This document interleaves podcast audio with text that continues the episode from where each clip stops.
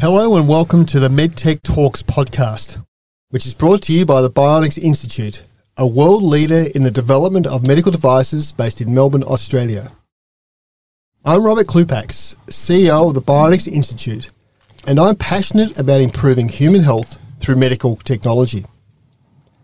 If you're a medtech entrepreneur, investor, researcher, or you work in the industry, this is the podcast for you.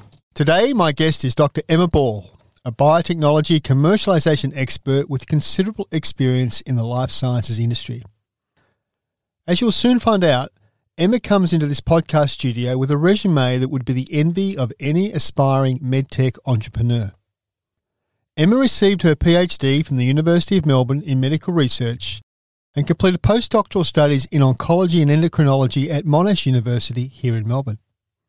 Emma also holds an MBA from the Royal Melbourne Institute of Technology, RMIT. Emma moved from the lab bench to industry, holding several roles at CSL, including head of search and evaluation, director R&D licensing and partnerships, and was involved in the commercial development of vaccines. Today, Emma is the head of Illumina for Startups Australia, Asia Pacific, Middle East, and Africa, where she helps create, launch, and grow startups in the field of genomics, a field that is seeing technology and insights grow at an exponential rate. Emma is also non executive director of Startup Shakeup and also an angel investor at Scale Investors Limited, Flying Fox Ventures, and Aging Decelerator. I'm delighted to have you on the podcast, Emma. Welcome. Thank you, Rob. We've known each other quite a while, but we're not, we won't go into the background. We're just going to talk about today. You initially began your career in the lab where we first met. We completed a PhD in medical research and then progressed to postdoctoral studies. Now, you're sitting here in front of me with a highly distinguished career in industry with roles at CSL and now Illumina. What prompted you to take make the, the big jump from academe to industry? Well, I always loved the science and the learning opportunities at uni, but always knew during undergrad and postgraduate studies that my future didn't lie in academia. And that's for a couple of reasons. Firstly, I'm a generalist. I really enjoy project work and interacting broadly across different subjects and functions. In academia, I could see that I would need to become more and more specialised, and that really didn't appeal. Secondly, I personally need the rigour and accountability that a commercial context provides. I like setting clear objectives and milestones linked directly to outcomes and impact, and then holding myself and others accountable for, for delivering. I love the complexity of delivering to a broad range of stakeholders and understanding their needs, whether it be patients, shareholders and investors, internal colleagues, governments, or customers. And I thought it was just because you didn't like the, the supervisor that you had at Monash University. I'm really keen to dive in what you're currently doing in Illumina now, and particularly in terms of corporate culture, vision, and how to harness and develop innovation. What are the major things that you believe the rest of the Australian early development ecosystem can benefit from? And Illumina has been an absolute giant of the industry now for the last 10 to 20 years. You're in a new role love to hear your perspective because for our listeners, you've only been in the role, Emma, since uh, mid 2021. Is yep, that right? Yep, that's correct. September 2021. Yeah. Yep. Yeah. So.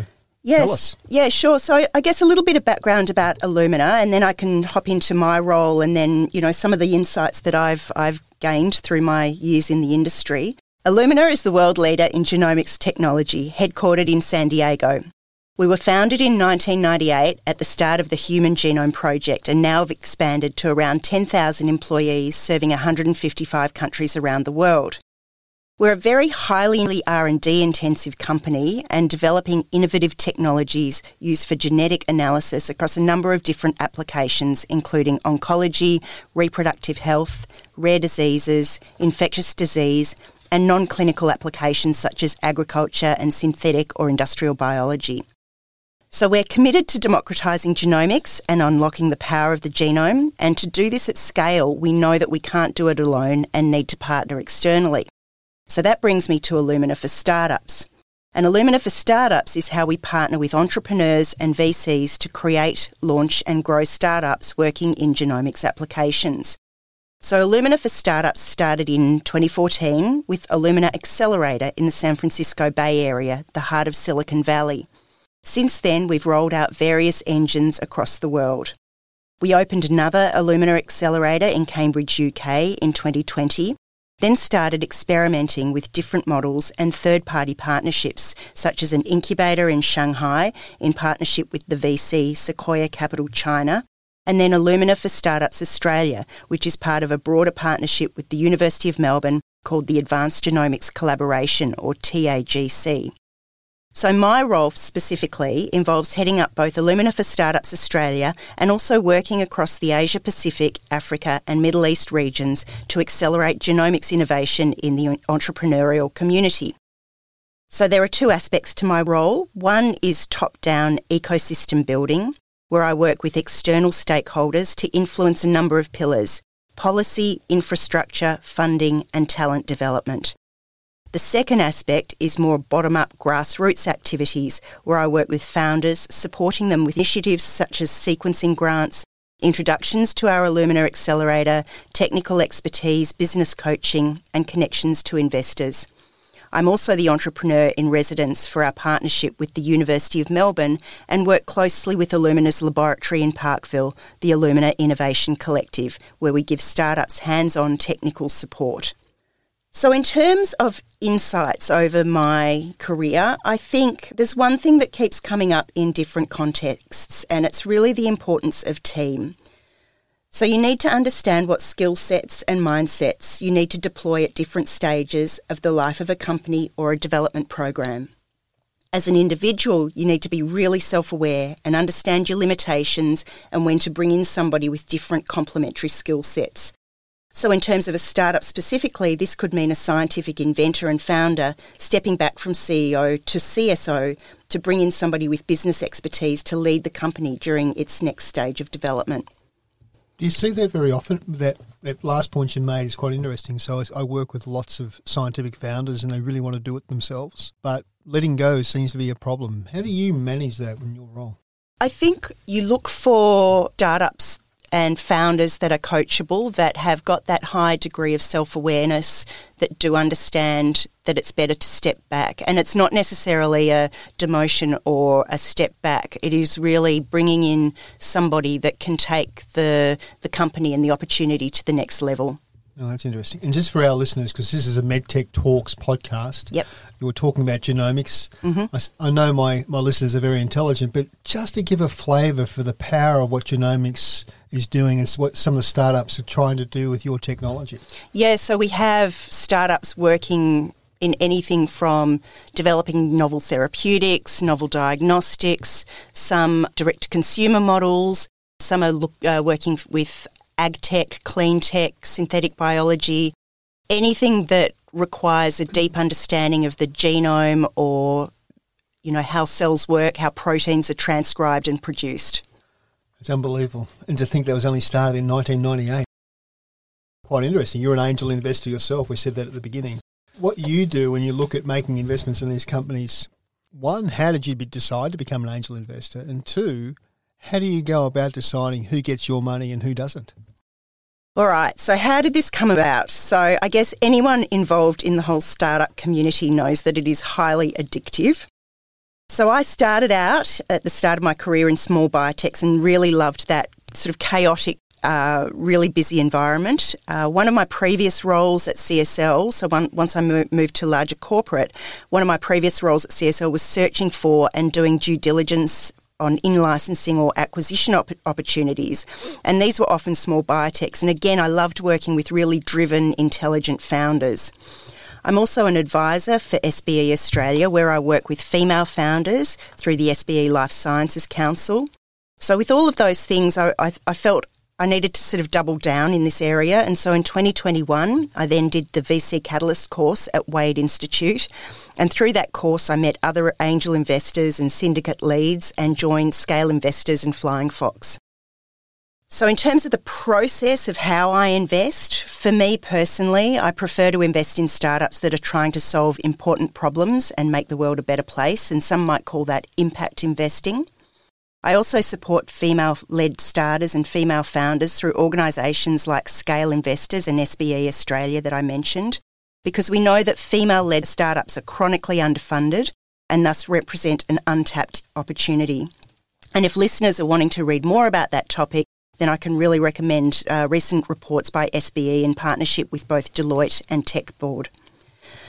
I'm also non executive director for Startup Shakeup, which works with startups in regional Victoria and surrounds. And in many ways, regional startups represent a similar opportunity to female founders in that they're an untapped opportunity that are often overlooked by predominantly male metro based investors. So that's the way I invest and, and the way I like to have impact. But I guess in a more general sense, when I'm looking at an investment opportunity, I often find myself referring back to what's called the six T's. And I first learnt about these through investor Pedram Mokrian, who also works with Stanford Uni and the Wade Institute here in Melbourne. And essentially, most VCs use a variation on this theme. So, six T's. One, team. Number one, absolutely number one. Are the founders highly driven, have an intimate connection to the problem that they're trying to solve? So, we're not looking for founders just running a business that can fund other aspects of their lifestyle. They must be absolutely all in. Two, TAM or total, total addressable market. Is the market large, growing, accessible, strategic? Three, technology. Is the technology or product or business model disruptive, novel, hard to copy? Four, and I really love this one, four, traction. Is there evidence that the product or service meets an unmet need and will customers pay for it? So is there evidence of early sales or some other other proxy um, measure such as engagement in pilot studies? And from, a, I guess, a clinical perspective, a proxy could be the ease of recruitment into clinical trials. Is the product meeting an unmet need? And then you know, in, in terms of other forms of traction, are there strategic partnerships with organisations that have domain expertise, providing third party validation for the technology or concept? Five is trends, the why now, what's happening in the macro environment to make this product or service attractive now and in the future. Are there platforms available today, for example, that enable your idea that weren't available 18 months ago? And finally, terms. So, any legal matters that make this investment attractive or not attractive. So, does the startup have rights to foundational IP? Who else is on the cap table? What terms did they invest on? Do they get priority over us in the event of an exit, etc.? So, just to recap six T's team, TAM, technology, traction, trends, and terms. Thank you, Pedram. They're embedded in my head now. Emma, thank you for that. Just sort of just switching gears a little bit. You know, you've been involved now with a lot of startups and in Australia, we talk about uh, startups having a brilliant idea, being able to secure some seed funding, but then hitting the wall or the valley of death. Sometimes we call it the valley of opportunity, but hitting the valley of death. You've seen it many times, I imagine. What can we do better to get us through the valley of death at all levels, be it the investor level, the founder level, the academic level? I'm going to say something highly controversial. please, that's what it's all about. I actually don't think there's anything wrong with the Valley of Death. The Valley of Death is not something unique to Australia. It's talked about widely across multiple sectors globally, and it's talked about as a problem to be overcome. I actually think it's part of the natural part of innovation process. The fact is, not every idea is a good one. Not every team has the wherewithal to deliver. Not every product has a market. Not every solution has a problem waiting to be fixed. So if you go back to the, you know, the six T's, not every opportunity ticks all of those boxes. So there's a high natural attrition rate in startups, and I think that's a good thing. The key is to fail early and fail fast, learn, iterate, and move on. So this is really is this is really important as there's always an opportunity cost to what you do. Resources are finite. Every dollar you spend or every activity you undertake represents something that isn't being done instead. So the quicker you can terminate a project or an unviable activity means that you can turn your attention and investment dollars to something else more worthy. I think that's going to be gold. That'll be the headline for this topic, I think and on this podcast when we when we announce it. Embrace the valley of death. yeah, exactly. Not wanting to be controversial, but on that topic being controversial, we get a lot of entrepreneurs listening to this podcast, and we've got some fantastic feedback. A lot of them, though, are very early on. They're in the incubator. They're just about to have. They've got an idea, and they're just starting out. You must come across them all the time. And what's the advice you give them? Because not, as you said before, most of them are going to fail. Well, I'm going to plagiarise my colleague from Illumina Accelerator. So, Mark Martin Casas has, heads up the Illumina Accelerator in San Francisco, and I think he articulates this advice perfectly in his 2021 article on Medium. One, go all in. Mistakes are bound to happen, but as long as you keep learning and never repeat the same mistakes twice, you'll be fine. Two, pick the right team. There's a theme emerging here. Choose a co founder that fits you professionally and personally and brings a different skill set. At the initial stages of a company, more than 90% of the valuation, 90% of the valuation of the company is based on the co founding team. Three, raise today, raise tomorrow, raise every day. Meet investors early and often. Fundraising is the only job a CEO cannot delegate. And I think this advice is probably even more important today than when Mark wrote the article in 2021. Four is go big or go home. Pick a large market that can justify true scientific innovation. Five, design your fundraising milestones carefully. So, seed and Series A rounds will mean different things to different types of companies. Likewise, today with the current headwinds, I think it's even more important to plan your runway and align with milestones and value inflection points. And then six, surround yourself with the best and stay in regular communication with them. On this podcast, again, people sitting across where you're sitting, this theme keeps coming back to us that there needs to be greater risk appetite from investors, particularly in the seed capital stage for start- startups you're now across a number of different geographic locations and had and you've read out there a fair bit from the American model. So how do you think the risk appetite of Australia venture capital compares with venture capital across the world? I think more generally, as a, an economy, for too long we've happily relied on industries such as property and mining to grow our wealth, the so called homes and holes. Um, and I think this has led to a really complacent, risk averse culture that's not sustainable. In complex industries such as ours and startups that have an inherently high failure rate, we need to embrace risk and accept that not every venture will succeed, but that that failure is part of the very process of moving forward. So I think VCs deeply understand and embrace the risk reward equation and fuel innovation by taking on that high risk at an early stage. So my, my view is that they're part of the solution and not the problem at all. So, in my mind, it's a, a, quantity, not a quality issue. We have got some great early stage VCs and we need more. And we're certainly seeing that change with new local VCs emerging and also offshore VCs investing here. And then, interestingly, we're also starting to see VCs that previously did not have biotech as part of their investment mandates but they're now becoming more interested in our sector and using opportunities with shorter times to market and lower regulatory or developmental risks, such as SynBio or MedTech, where there are lower barriers, barriers to entry for entrepreneurs and investors, say, compared to, say, biotherapeutics. So I think the whole landscape is changing and evolving. But then looking at other countries' risk appetites, not surprisingly, the US has had a long track record of doing this fantastically well and it's tempting to look to places such as Boston or London as templates for us.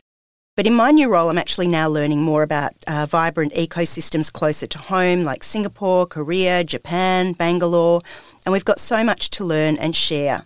And then Recently, I've actually been meeting from parts of the Middle East, a part of the world with many similarities to Australia and could be very informative for our own innovation agenda.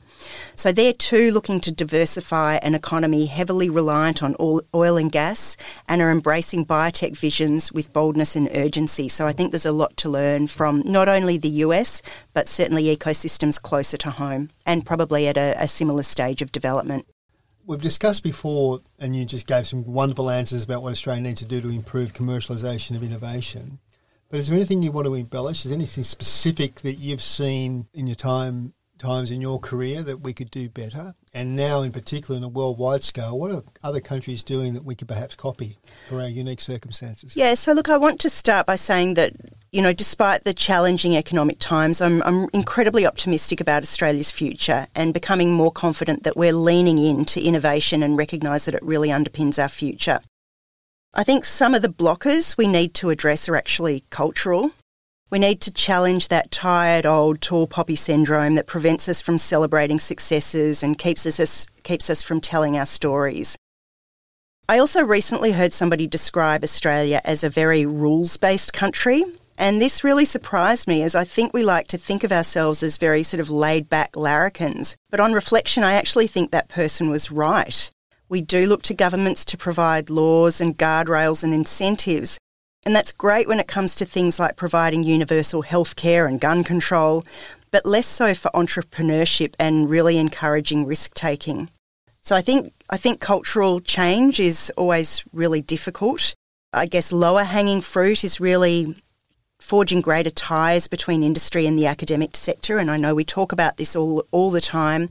And I think one way of doing that is to encourage people to be able to move freely between both sectors throughout their careers and be able to operate in both worlds. At the moment, once you leave academia for industry, it's a one way street, and I don't see many people in academia with industry experience. So here we have these two sectors wanting and needing to work more closely together, but not really knowing how to do it. Both speaking different languages, don't have an appreciation of the objectives of the other party or the unique value that the other brings to the partnership. So, um, looking back, looking at your career, what would you say to a young Emma Ball? What would you say to her? I'd say two things, and I think this is sort of general career advice, not necessarily related to the world of commercialisation. But one, if you can't see a clear career path now, pursue your interests first, and then the path will emerge, either organically or through your own creation. And number two, don't play it safe. Don't wait so long to embrace risk or pursue unusual paths. It's okay to be a misfit. you, you anything but a misfit, Emma. this is my last question. So, Em, in this series, we've been trying to highlight the role of mentorship as having the success of many of our guests and the role of mentorship generally. Who were your mentors and what was the key lessons they taught you? So I think it's really important to distinguish between the concept of mentorship versus sponsorship. And to be honest, I've always struggled with the process, perhaps not the concept of mentorship for myself at least. I guess I'm quite transactional in that respect. I'm far more comfortable meeting somebody for a one off coffee to discuss a particular topic or ask for specific advice, rather than setting up an ongoing relationship up front with no clear agenda. On the flip side, I've been really lucky to have had a number of sponsors or advocates throughout my career who have helped put me forward for challenging roles or projects, often seeing something in me that I was unable to see at the, t- at the time. And I don't want to try and name them personally as I'm bound to leave somebody out. I think the other thing is the concept of peer mentorship, and I'm privileged to be part of a group of peer mentors, and this has been really invaluable.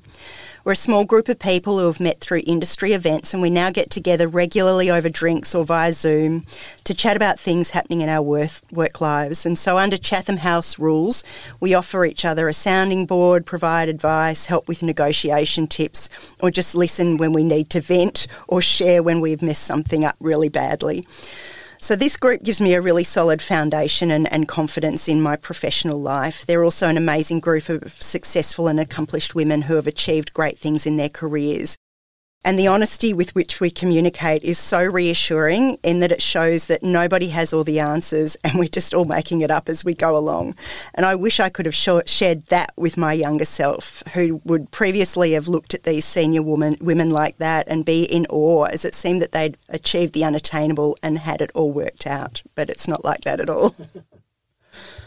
Emma, we've reached the end of our podcast today, and I thank you for giving us your time and for sharing your insights into the world of commercialisation and what Illumina is now doing for the rest of Australia. And in particular, your thoughts, the six T's, and other great insights that you gave us about how we can improve innovation in Australia. To our listeners, I hope you enjoyed listening, and I look forward to introducing you to our guests in future podcasts. There are links to everything we talked about in the show notes, and we look forward to welcoming you next time.